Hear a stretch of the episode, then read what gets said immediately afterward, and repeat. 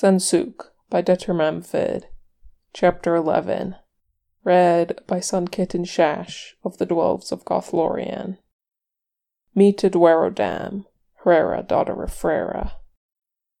A painfully upper class Dwerodam from the Broadbeam ruling family, the line of Telfor. Hrera is a silversmith known for her small and detailed work. She was wed to Thror, king under the mountain, in a match arranged by her father and the Council of Erebor. She moved to Erebor when she was barely eighty, and yet it didn't frighten her in the least. Prim, proper, and careful with appearances, Herrera enjoyed ceremony and tradition. She was never afraid to speak her mind, and thoroughly disapproved of all this long beard stoicism. In fact, she thoroughly disapproved of practically everything except her grandchildren. She had dark brown hair and hazel eyes, and a rather fanciful beard with diamond beads plaited into it, like water droplets hanging from a branch. She had one child, Thrain. Herrera was killed when Smaug attacked Erebor in 2770 TA. The world was fair, the mountains tall elder days before the fall of mighty kings in Argo throned and Gondolin who now beyond. Is this what you mean? The secrets long hidden? The voice of Thorin's maker was heavy and soft, less of an oppressive weight than before. Ay, my child, they come to light now. Thorin touched the side of the giant anvil, at least twice his height. Once Durin had awoken on that anvil, new made and wide eyed, his soul fresh and unused. Perhaps Durin had stood here where Thorin now stood, at the foot of their maker, also asking, Why is this so? One who is close to you.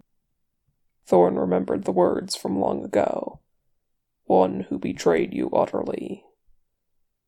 My student, said Mahal, sorrow hanging in the air like smoke. He had another name once. Sauron, Thorin said. Sauron was your student. Yes. Did you know that my Bilbo had his ring? Thorin's hand tightened on the strange wood of the anvil's foot. Did you? Hall paused, and then he said, Yes. Thorin's heart sputtered in its rhythm, and his hands ached for his sword. Then his eyes slid shut, and he bowed his head. What could be done? What could his maker do? The Valar had left Middle Earth lest they destroy it utterly. By his own vow, Mahal was bound. You learn patience, my son, Mahal said softly. I have had eighty years to learn it, said Thorin, bitterness welling upon his tongue. I wait and wait to make my amends. I wait and wait for my hobbit. I wait. Patience has been a lesson taught to me by ungentle hands. Your hobbit, Mahal repeated, and sighed. Thorin looked up. As always, the face of the great figure was indescribably beautiful, indescribably ancient, and somehow indistinct. He could never remember the exact details of it afterwards. Did you think I would not find out? he said, in a low, tight voice. I may not be given to self reflection, but I was bound to know my heart eventually. So you have realized it at last, said Mahal, his hand lowering to lift Thorin's chin and turn it this way and that. The touch was fond, fatherly, and a little critical, a craftsman observing a fine piece of workmanship. Thorin steeled himself against his usual shudders. The touch of his maker was full of such power and love, it was difficult to bear. I am sorry you could not know it in life, my son. Thorin stared, and his pulse jumped in his throat. You knew. I made your heart, Thorin. Mahal's hand, huge and hard from work, smoothed over the fall of Thorin's hair. Though you buried it in obsessions and vengeance and guilt and gold, I know when it beats with love. Suddenly Thorin needed to lean heavily against his hand upon the great anvil. You knew. Mahal smiled, and Thorin could feel it as a blossoming warmth in his belly and chest. He chose to follow you, to save you, he who has never followed another. Perhaps you should consider that. Thorin could not help but let out a small gasp at that, his throat tightening like a noose around it, and making it sound choked and strangled. He chose me. Me. He could have chosen another. He could have been loved and happy his whole life. Instead, he remains faithful to a ghost who cursed him and threw all his loyalty away. Shh. Mahal's voice cut straight through Thorin, and he shuddered. The hand against his head braced him, holding him up. Shh, child. You know better than to do this. Shh. Thorin took a deep breath, then another. Finally, he was able to speak again. Why? he asked hoarsely, and perhaps Durin had felt like weeping as well. Some things are beyond even my doing, Thorin, said his maker. Thorin bowed his head once more. Mahal's hand nudged his chin up again. You have made good use of your gift so far, Stay true to your promise, my son. Even in the blackest hour, we may find a star to guide us.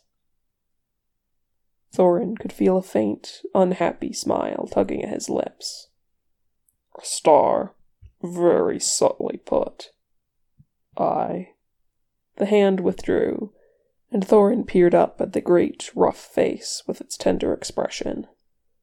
Stay with him, your hobbit is tied to the ring, and now so is the fate of all of that company. Our fierce young star has his own part to play in this. He is a Dwero all alone, and yet I feel that he is about to step into something that will change Khazad forever. Thorin let out a long, shaking breath, feeling his heartbeat in the bone of his clenched jaw and neck. Then he turned away. He would go to the pool of Gimlin Zaram and see Bilbo again. He would sing to his hobbit until he fell asleep. He would do as his mother ordered and not think of his guilt any more. Thorin, said Mahal, one last thing. He paused and looked back. The great Vala of craft and stone seemed to be for lack of a better word, embarrassed. Please, call off your nephew. Thorin smiled. Some things are beyond my doing. He bowed low, and then he left. They were a fortnight out of Rivendell when their fortunes changed. It began innocently enough. The man Boromir had taken upon himself to teach the two youngest hobbits a thing or two about swordplay. There was less swordplay and more giggling than Thorin felt was strictly necessary.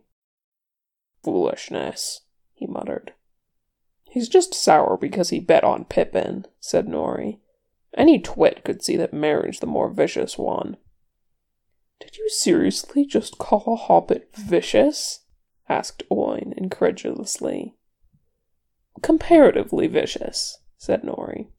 Pippin thinks all of this is great fun, whereas Merry's got more of a clue, you see. Vicious hobbits, Oin said, shaking his head. That'll be the day. They're doing well, said Balin, studying their form. Boromir's a good teacher. As Pippin kicked the man's shin, and they went down in a pile, Thorin fought a smile. Perhaps he needs to take a few lessons himself. The Shire! For the Shire! cried Merry and Pippin, clamoring over the man and whooping their triumph. Boromir cried out in surprise, and then his rarely heard laughter pealed out over the valley. It was good to hear him laugh. Boromir should not always be stern duty and concern for his people. Thorin identified with his worries far too closely, and he knew the dangers of losing oneself in them. Then Aragorn stepped in and promptly got himself tripped for his troubles. Frodo laughed at the ridiculous sight of two men overpowered by two hobbits. Thorin was also relieved to see him in a better frame of mind. He was still pale at times, and occasionally the wound in his shoulder pained him. Thorin had nearly exploded when he had discovered that Frodo was stabbed by a Morgul blade. Not even his nephews would go near him for a day. The damned, cursed, blasted elf suddenly stood and moved to perch on a tall rock, his eyes fixed on the horizon. The wind caught his pale gold hair as he seemed to pierce through the miles with his gaze, swift and sure as one of his arrows. What do you see? Gandalf said, coming to full alertness. What's that? asked Sam, frowning. His sausages sizzled away in the pan, ignored for the moment. Thorin turned and squinted. There was a dark shape moving in the sunlight from the east. Perhaps a wisp of cloud, Gimli suggested, and he went back to wetting the edge of his axe. Thorin had already told him he was using too much water, but the stubborn lad refused to listen. It's moving fast, said Boromir, stilling the hobbits with his hands, and against the wind. Crebain, from Dunland, the elf cried, and Gandalf stood immediately. Hide, he bellowed. Take cover, said Boromir, ushering the hobbits under a scrubby bush. Gimli immediately rolled underneath an overhanging ledge of rock, and Aragorn and Frodo threw themselves beneath a small cliff and lay very still. How could he see that? asked Nori, as the evil looking birds swept over the escarpment where only seconds before there had been a party of nine walkers. They were bleeding miles away. Elves see well in daylight, said Ori. Really, really, really well. Gandalf emerged, his face drawn into lines of anger and determination. Spies of Saruman, the passage south is being watched. He turned to the great shining peak of the Red Horn, glinting like blood in the sun. We must take the pass of Caradhras. Too close to Moria, said Balin, and he looked at Thorin with grim purpose. Far too close. I know, Thorin replied, a sinking feeling in his stomach as he watched Gimli shoulder his axe and begin to pick up his pace, his face alive with anticipation. The elf fell into step at the back of their fellowship, and Gimli glanced backwards. That was well spotted, he said gruffly. It is nothing to those who have eyes, said the elf, waving a hand in dismissal. Gimli laughed. The elf turned to him more fully. Why do you laugh? Try the feat again in full darkness, Master Elf, and we will discover which of our party has eyes. Gimli said, grinning. The peaks of Barad-dûr, Zirak-Zigil, and Bundu Shathur rose high in the icy winds as they passed the borders of Hollin, and Gimli paused to take a breath and gaze upon them. Balin and Thorin followed his gaze, and behind them Frerin swore softly. Why do you stop? asked Pippin worriedly. Are you ill? I could do with a breather myself, said Sam, hitching his pack and tugging on Bill's lead. This land isn't half hilly. No, I'm not ill, Master Pippin, Gimli said, patting the youngest hobbit's shoulder with a fond smile. Just taking in the view. Those mountains are special to us. To dwarves, that is. I've only seen them once before, and that was nigh on eighty years ago. Eighty years, said Merry, and he shook his head. All right, since you're handing out the lessons, what's so special about those mountains then? Gimli lifted his head, and his deep eyes were distant and longing. We've worked the image of those mountains into gold and song for generations upon generations. There is Barazinbar, cruel Caradhras, which men call the Red Horn. Beside him stand Zirak-Zigil and Bundu-Shathur, or Silvertine and Cloudy Head. In their arms lies the valley which we cannot forget, Hazanul-Bazar, the Dimril Dale, and underneath them lies mighty Khazad-dûm, the Dweodelf, called Moria by the elves, the greatest kingdom of dwarves there has ever been. That, said Balin disapprovingly, was far too much Khuzdul for the ears of men or hobbits, let alone the elf. What has Gloin been teaching this boy? We make for the Dale, Gandalf told him. If we take the Redhorn Pass, we shall come down the Dimril Stale into the deep vale of the dwarves. There lie the dark waters of Kheled-Zaram, said Gimli wistfully. There lies Durin's crown, and there my cousins gave up their lives. My heart trembles that I might look upon it soon. Gandalf chuckled. May you have the joy of the sight, my good dwarf. Frodo paused, and then he looked up at Gimli. Your cousins? Ay, Gimli said, and tucked a wisp of red hair back under his helm.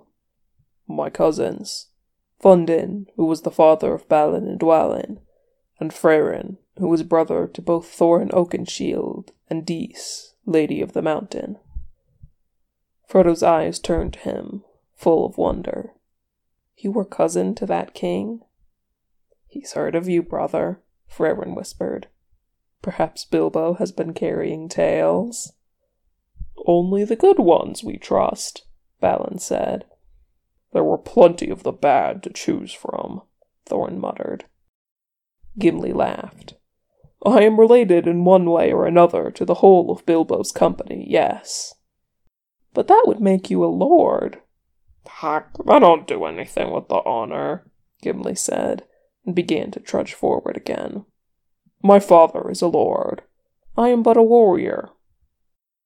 Thorin gave Gimli a hard look. You are far more than just a warrior, Nidayel. You are more than your blade. Do not speak of yourself that way. Lords and kings and princes everywhere we look, Mr. Frodo, Sam whispered. I'm beginning to feel a mite small, if you take my meaning. Not to worry, Master Hobbit, Gimli said, and he smiled warmly at the gardener. I am but Gimli the dwarf, and that is enough of a title to content me.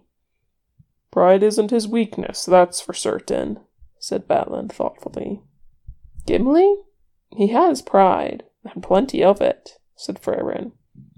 Ay, that he does. But it is pride in his people and in his family, not so much in himself. No, there's not a scrap of vanity in the lad, said Balin. Thank Mahal, Thorin said, still scowling at him. Hurry up, Aragorn called. The snows come fast in these woods, and we must press on if we are to make Caradhras before he buries us. Cheerful sort, Aragorn, Gimli muttered, and kept walking. By chance, Gimli ended up walking behind the elf, and he kept his head down as they made their way through the empty lands of Hollin. They had kept their distance from each other since that first camp, to the benefit of all involved, Thorin rather thought. Why do you let them pester you with their questions? the elf asked. They chatter constantly. Even the patience of elves would be stretched. Ah, uh, they're but children, Gimli answered cautiously, and they remind me of loved ones long lost. The elf missed a step, and then he looked back at Gimli. Now and then I forget that mortal frailty, he said, his voice also careful. Who were they? Gimli lifted his eyes and took a breath. Do you ask because you wish to know, Master Elf, or do you ask to make polite conversation? Because one is welcome and the other is not. I would not speak of them if I did not have to. The elf said something in his liquid tongue before saying, It is both. Did you lose a young one? Gimli shook his head. I have no wife or husband waiting for me, nor children. I have not been so blessed. Then friends, perhaps? Ay, friends, family, Gimli said, and then he sighed and seemed to relent. The young hobbits remind me of my cousins Fili and Kili. They were so young and bright, and they were cut down before they had even seen a hundred. Kili was very like Master Pippin, always curious and cheerful, if not always wise. Mary is more like Fili, more aware of the responsibilities he faces. I had not thought to think of them here, but there it is. The elf was silent for a moment. Then he said, My apologies, Master Dwarf. We never tell Fili or Kili, Thorin said. Never. Frerin looked bereft. But. No, Frerin. You cannot tease them for reminding Gimli of hobbits, or vice versa. Or I shall tell them about the incident with the cheese and the bedclothes and the crown and father's beard. Killjoy, Frerin muttered. Gimli, Legolas, Aragorn shouted. Keep up. I am not made for speeds such as these, Gimli grumbled. No wonder they call him Strider. Legolas raised an eyebrow. You do stump along, don't you? What good may you be, then? You do not have speed nor size on your side, Master Dwarf. What can you offer? Gimli squinted up at him from underneath his helm. Now that was not so polite. Since we are discarding propriety right and left, I felt it did no harm to ask, Legolas said. You can hardly dislike me more than you already do. Humph. Gimli kept walking for a few moments of silence, while Thorin tried to skin the elf with his glare. How dare he? Gimli was a fine, loyal, noble Dwero and a superb axeman. Then Gimli took off his glove and held up his hand wordlessly, spreading it before his eyes to show the elf. He had the great thick fingers of Gloin and Thrain, broad and powerful.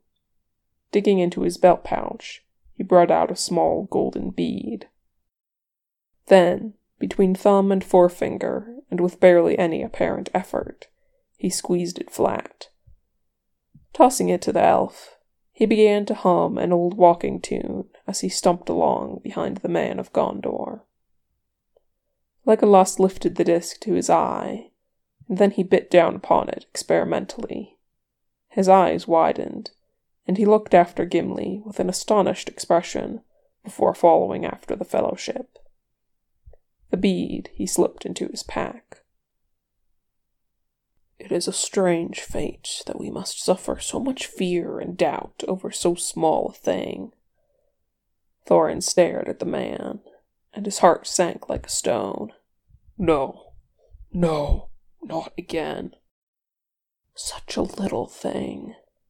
Knuckling his eyes, Thorin wanted to roar his outrage at the uncaring grey sky, at the Valar, at the Fates, at the retreating Fellowship. He only wishes to save his people, he snarled. Why must you test us this way? And why must we always, always fail?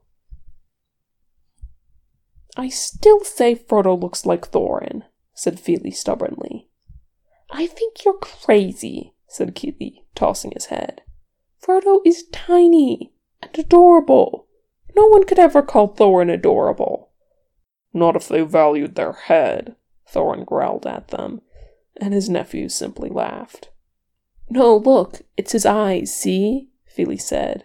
They've both got blue eyes.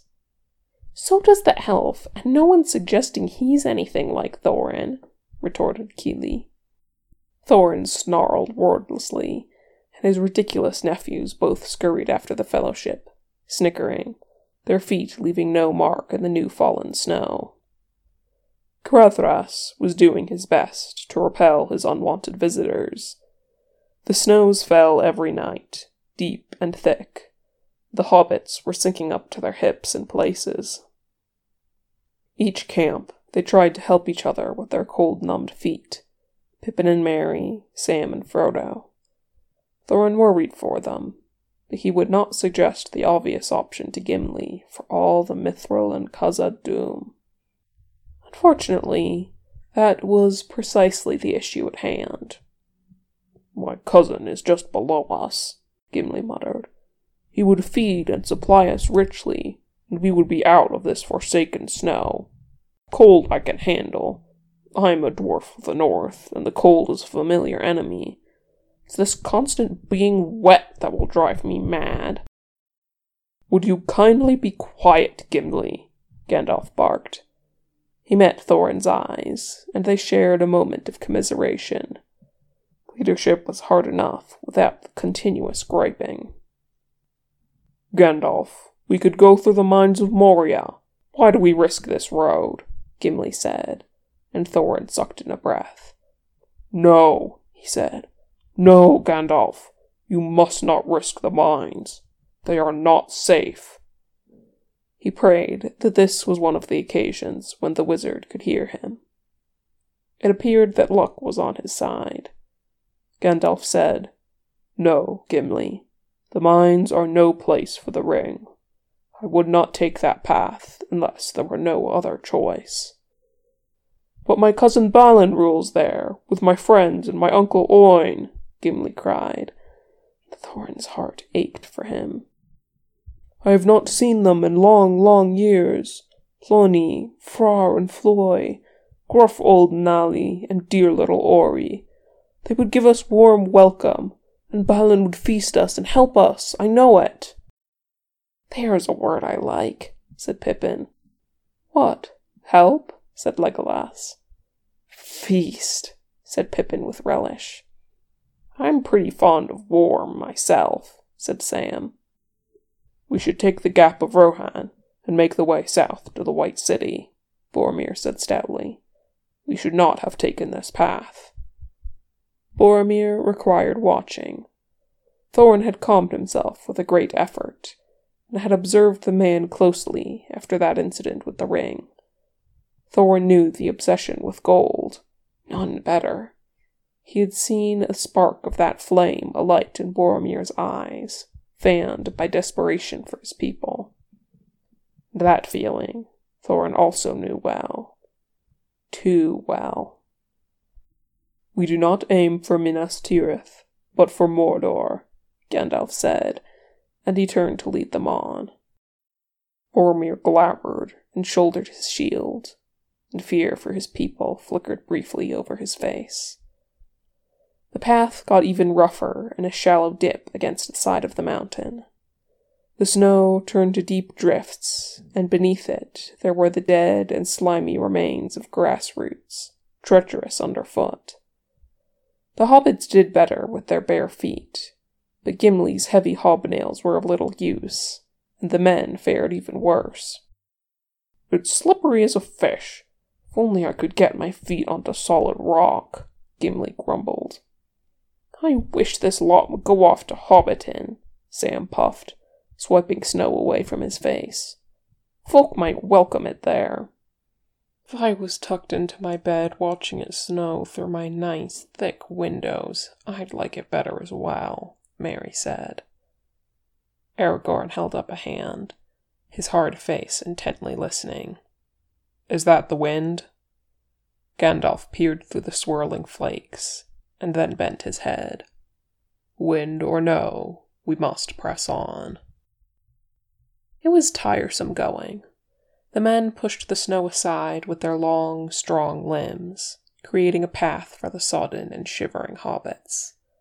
Gimli trudged through regardless, his helmet at times barely visible through the bleak expanse of blinding whiteness. Pippin seemed rather fond of the dwarf, and stayed close, though that could have been for the warmth. It had been remarked upon that, compared to hobbits, elves, and men, Gimli seemed remarkably warm. Your fires must have heated your blood, Master Gimli, said Pippin, his teeth chattering as they made a pitiful camp against a cliff. Blood or no, this fire will not light, Gimli replied glumly. The wood is wet. Stand back, Gandalf said, and a spark of green and blue flame rose from his staff, and the wood hissed and spat and sputtered.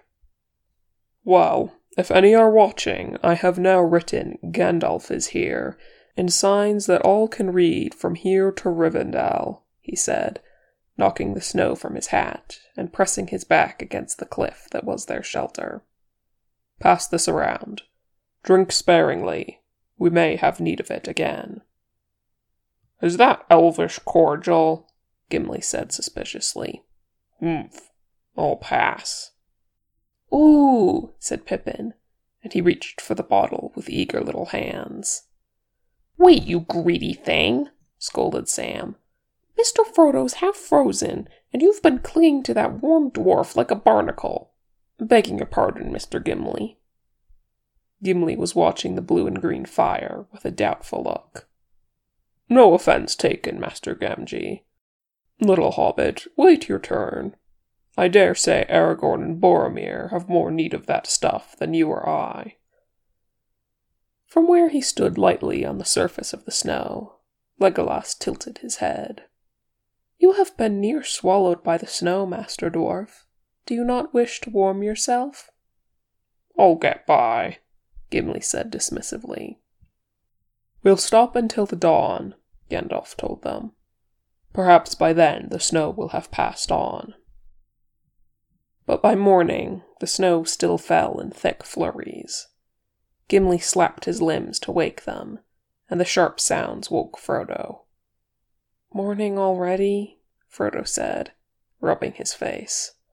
I don't feel as though I've slept a wink.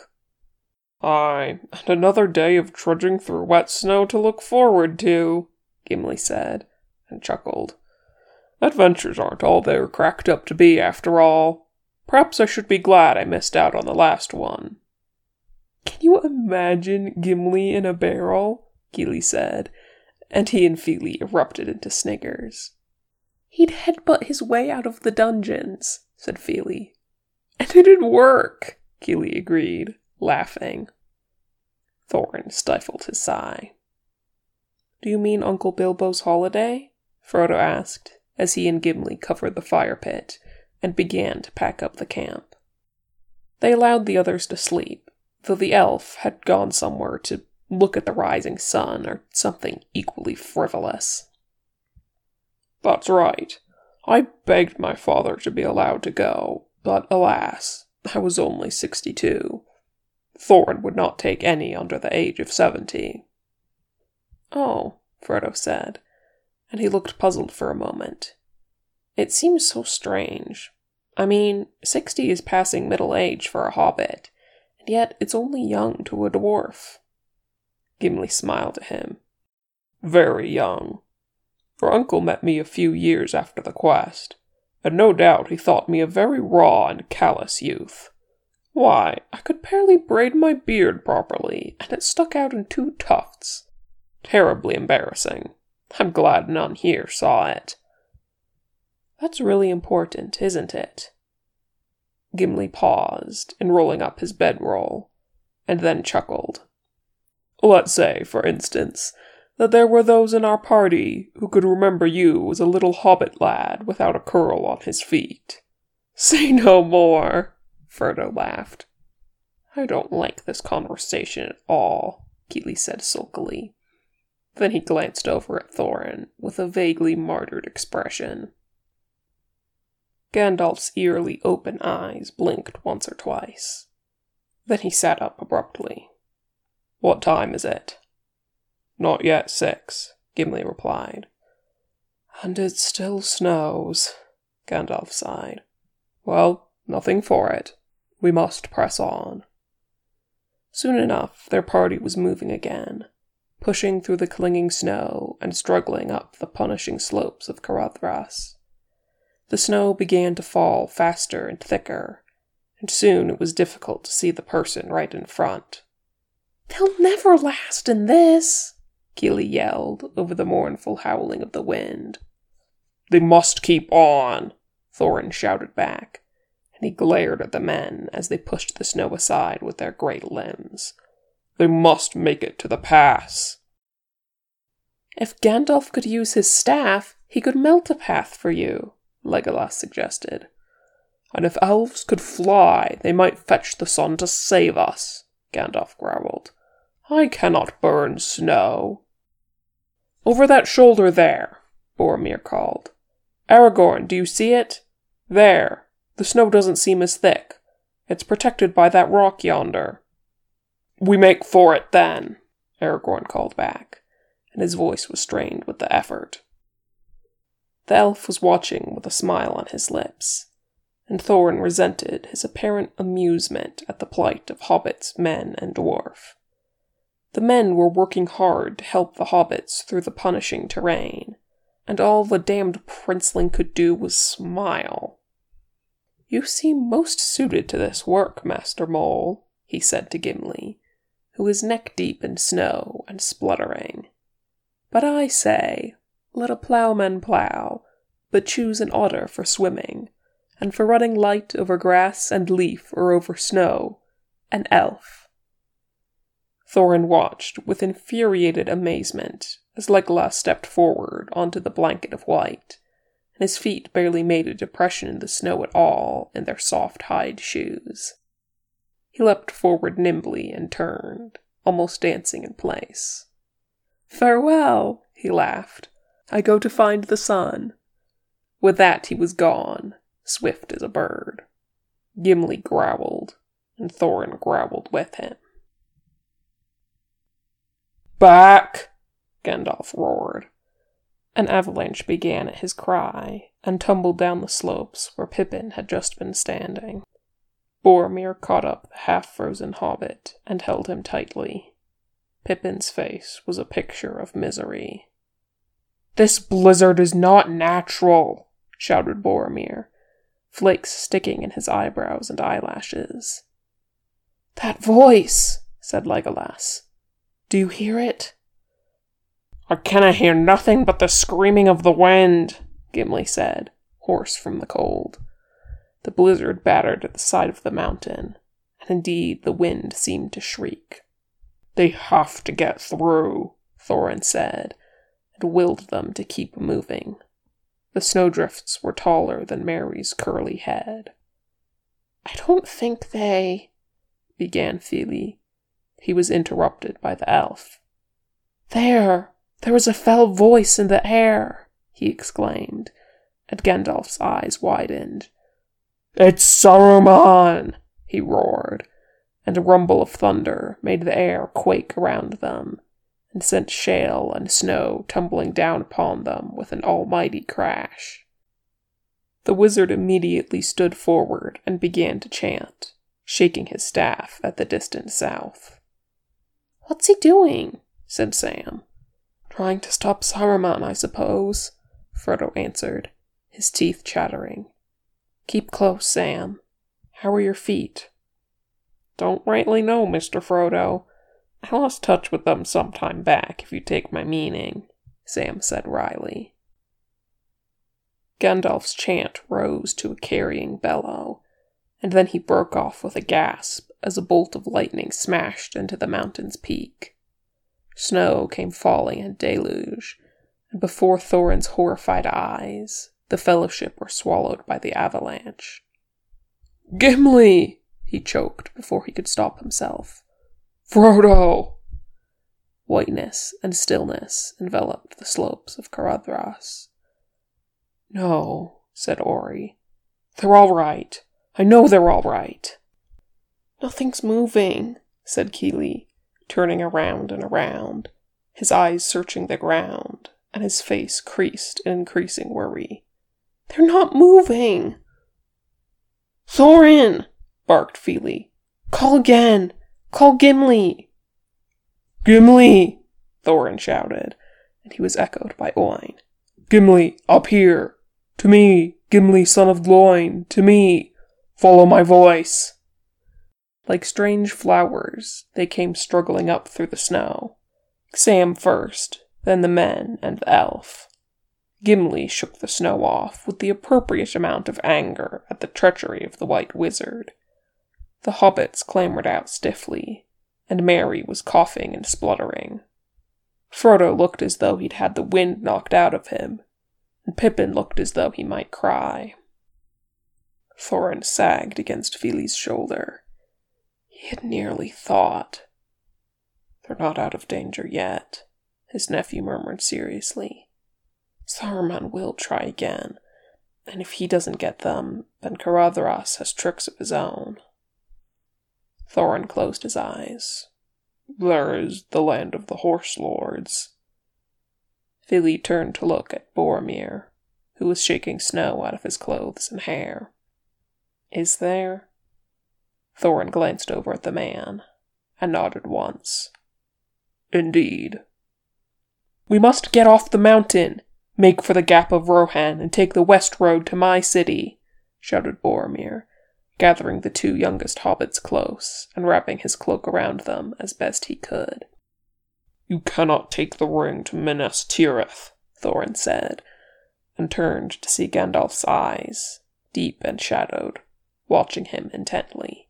Hear me. That man fears for his city, but I fear for his heart. I know that hope and dread, Gandalf. He is falling, and falling fast.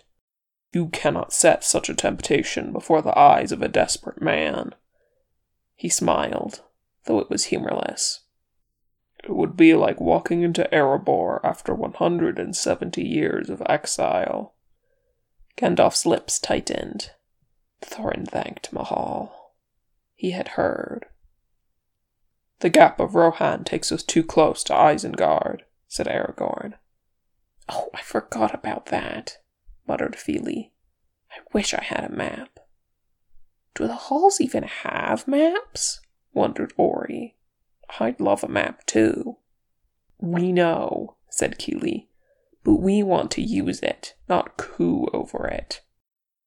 Ori glared at them. We cannot pass over the mountain. Let us go under it, Gimli said. Let us go through the mines of Moria. Thorin jerked, and his head swung back to Gandalf's. I have taken that road once before, he said slowly, and he met Thorin's eyes with a significant look. It can be done. It is not a pleasant journey. Still, I would not lead you into Moria if there were no hope of coming out again. I have also taken that road, said Aragorn in a dark voice, and he would not say more of it. Thorin held Gandalf's steady blue gaze and tried to keep the plea from his voice. Is there no other way? Gandalf shook his head slightly. None, it seems. Fili jerked his head back towards Ori and Oin. They are not going to like it. I am not all that enamored of the idea myself, Thorin growled. Will those damned holes never leave us be? We're Durin's folk, Thorin, Fili said gently. You taught me that yourself. Durin's home will ever draw us like a lodestone. Yes, and devour us just as quickly. Thorin turned to Gimli, his fierce and bright star. Did I stop him from giving his life to that place thirty years ago, only to prolong the day of reckoning? That's suitably gloomy, Fili said. Have a bit more faith in Gimli than that. We cannot stay here, Boromir cried. This will be the death of the hobbits. Let the ring bearer decide, said Gandalf finally. Frodo hesitated, his eyes huge in his cold reddened face. Then he blurted, We will go through the mines. So be it, said Gandalf. As they began the arduous task of wading back down the paths they had struggled so hard to scale, Gandalf glanced back at Thorin again.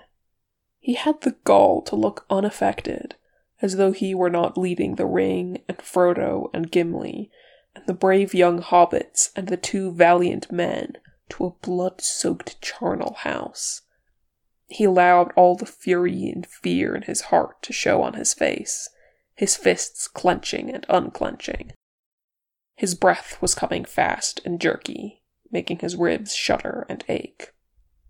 You will not find Balin, nor Ori, nor Oin, he said.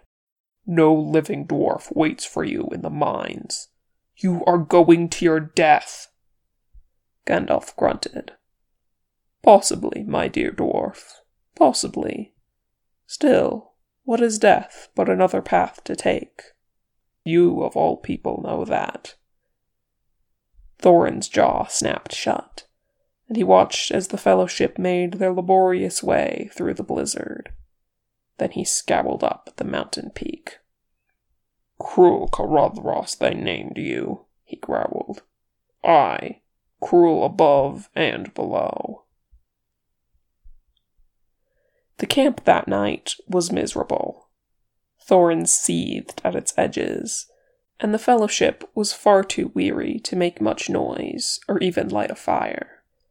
The hobbits immediately threw themselves into their bedrolls, shivering, and even Pippin had nothing to say as he curled up between Gimli and Merry, shamelessly stealing as much warmth as he could. All that could be seen of Sam was his curly hair. Frodo stared unhappily at the rocks and did not speak. Are you sure of this, Gandalf? Aragorn murmured. I have also taken that dark road. I would not have agreed to take the ring through Moria at any price. It isn't the cost that drives us, Aragorn, Gandalf said back, his old voice low and rusty. It is necessity, and that is a much harsher mistress than any commerce of the world. Thankfully, you are not the one who agreed to it. This is Frodo's burden, and thus Frodo's choice. We are only here to assist him. If you remember nothing else, remember that. Aragorn pressed his lips together and turned away. His dark eyes scanned the horizon, capped by the jagged, mocking edges of the mountain. That ill wind still blows from the south. Saruman, no doubt, Gandalf said, leaning on his staff. He seeks to discover whether his efforts have succeeded. Still, I am not without my own skills, and have hidden us from him for the moment. He will perhaps think we perished on Caradhras. I do not think we are that lucky, muttered Thorin darkly. Aragorn glowered. Saruman is not the White Wizard for nothing. Indeed, Gandalf said, and a brief flash of pain passed over his face. Still, Moria has one great benefit. The doors are invisible when closed, and not even the arts of Saruman may find them. Small mercy when all the orcs of the Misty Mountains wait within, Aragorn said. Do you hold out hope of reaching the dwarf's kin somewhere in those mines? Thorin's breath escaped him in a rush, suddenly glad that the others had left him earlier to take the last watch alone. Didn't you hear me before? he growled. You infuriating wizard. You only ever hear what you wish to hear. Gandalf was either a consummate actor, or he was not concentrating enough to see Thorin at that moment. He wouldn't put either one past the wily old meddler. I hope it will be proved wrong, he said gravely. But you do not think so, Aragorn said. Gandalf shook his head. No. Oin's spirit stood behind you for half the day, you itinerant grey nuisance. Thorin threw up his hands in frustration. You. Oh! Can you two keep it down? Gimli suddenly grunted. My head is full of your mumbling. Thorin cursed and then slapped his hand over his mouth. Aragorn looked a little startled. My apologies, Master Gimli. No one's master, laddie, Gimli yawned. Just Gimli. Hobbitish propriety is contagious, it seems. Aragorn's lips twitched. Possibly. You surprise me, Gimli, said Gandalf, and he arranged himself with his back to a withered tree. It is a wonder you can hear anything over that wind. I never knew dwarves' ears were so keen. I, well, they aren't, he mumbled. Working in forges and mines will do that to you after a while. My uncle is deaf as a post. Still, even a post could hear that racket. I remember your uncle's little difficulty, Gandalf said carefully.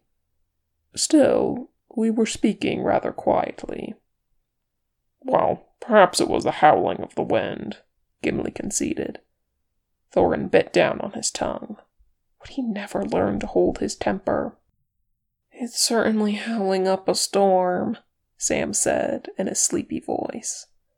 Howling up a storm, said Pippin from somewhere under his blanket. Good one, Sam. Suddenly Aragorn leapt to his feet.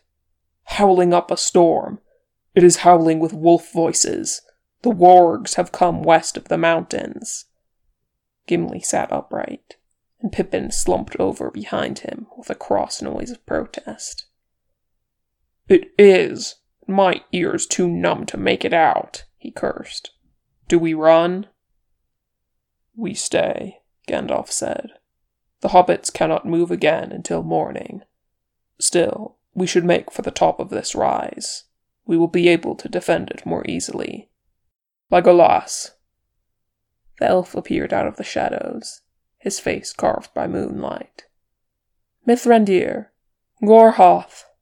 We cannot outrun them. We make for the top of this hill, Gandalf said. I have been there already, Legolas said, inclining his head.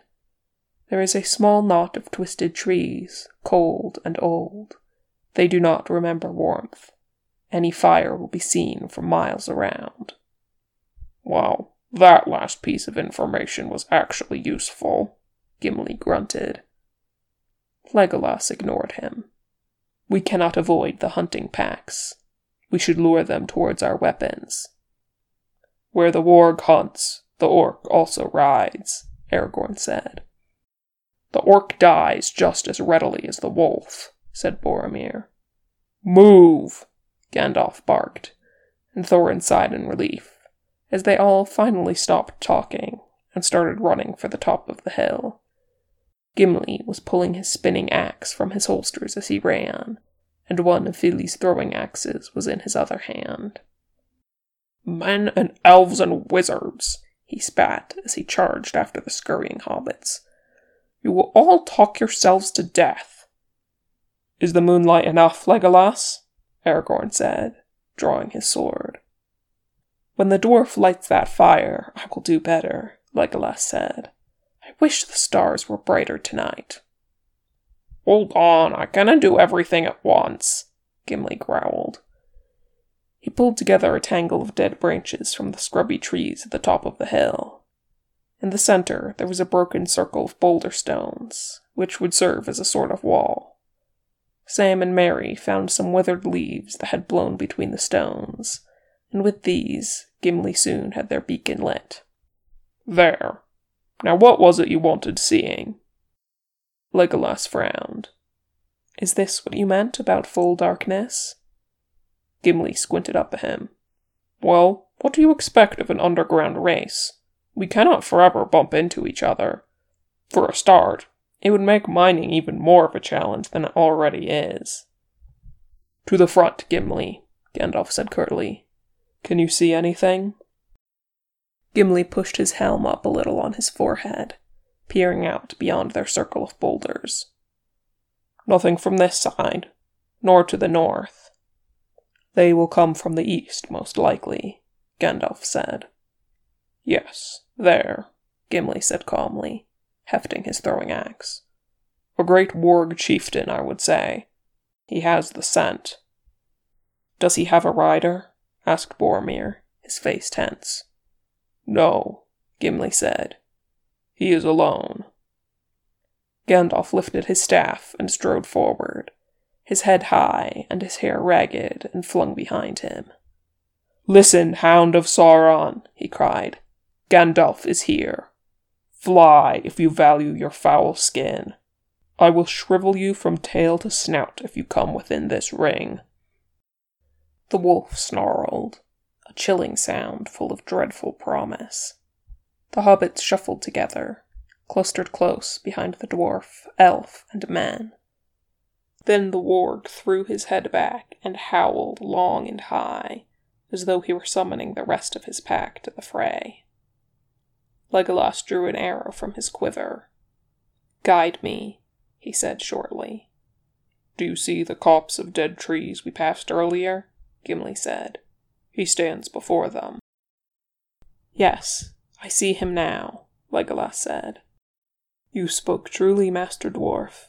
In full darkness you have eyes. Then he loosed the arrow just as the warg sprang for the wizard. With a deep and musical twang, it lodged itself deep into the warg's throat.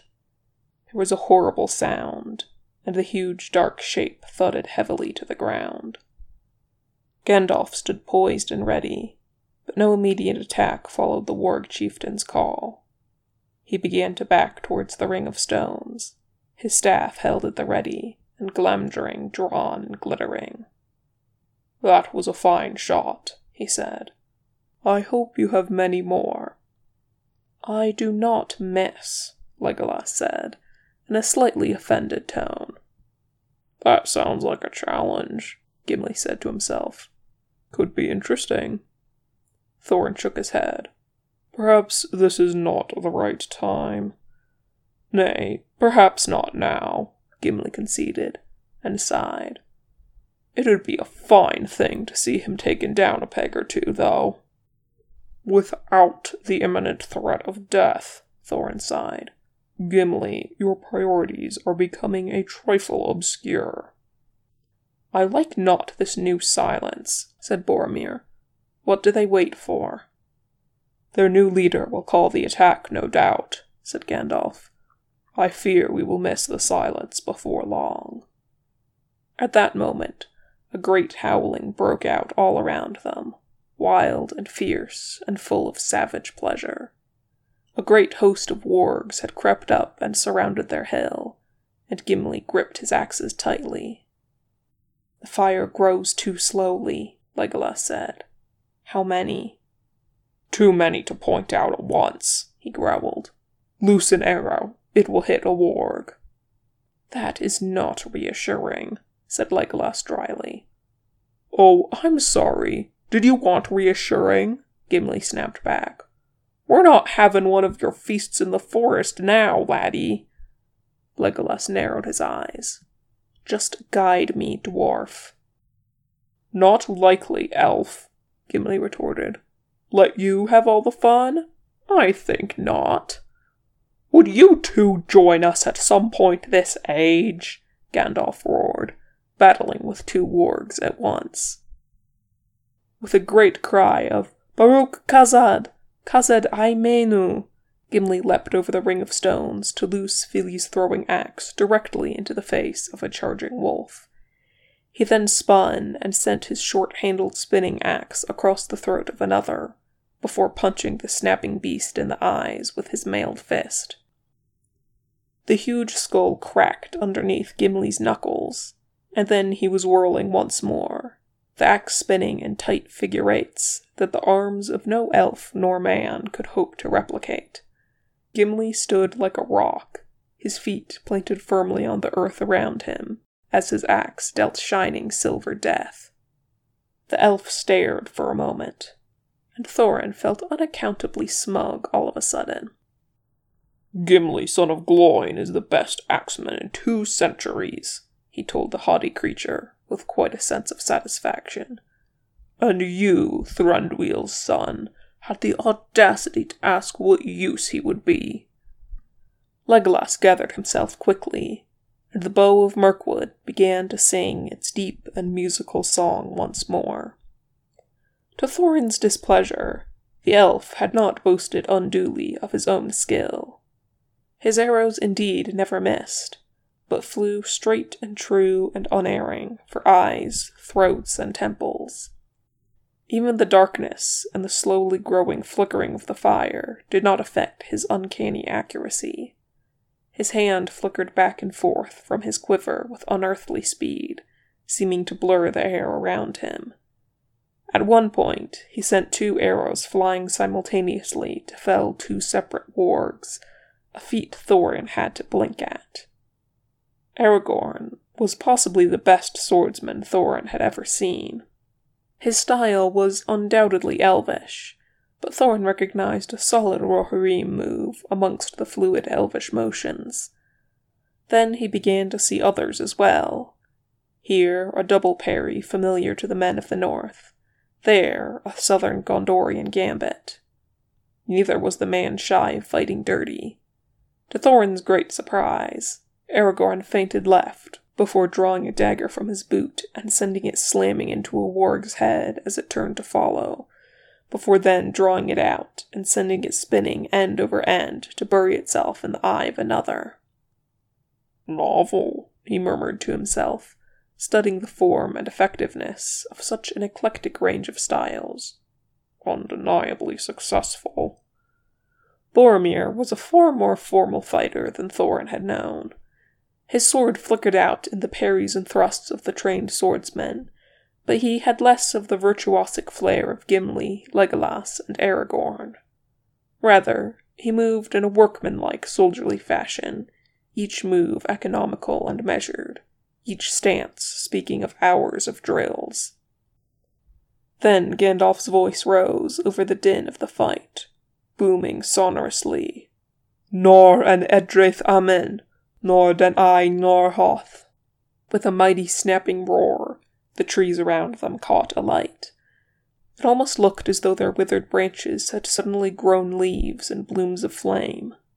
The wargs snarled and cowered, but Gandalf had drawn himself up and cloaked himself in the cloud of his full power, an old man no longer, but a great and terrible wizard, powerful and perilous.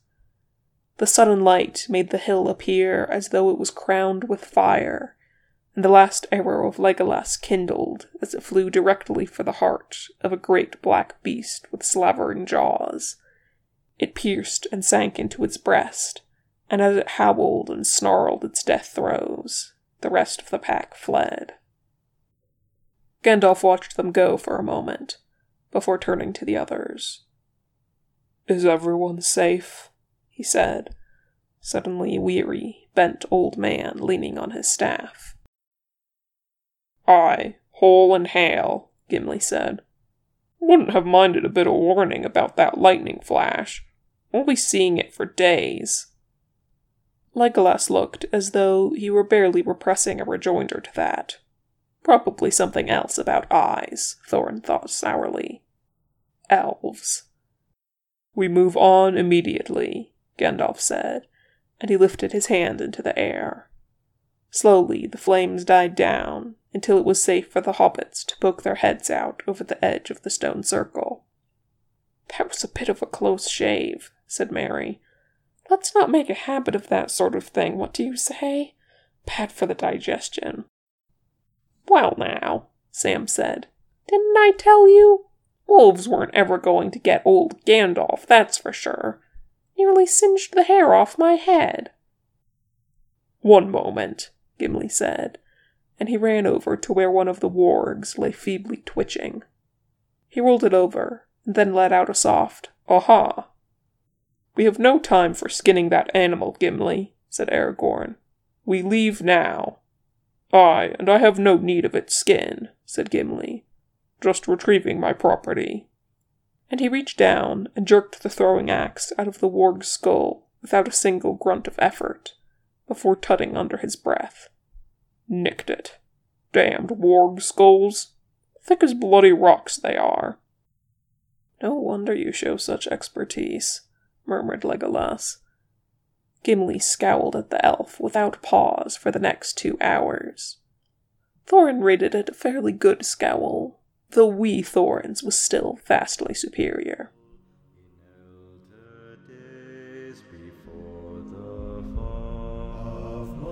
the kings in Argo throned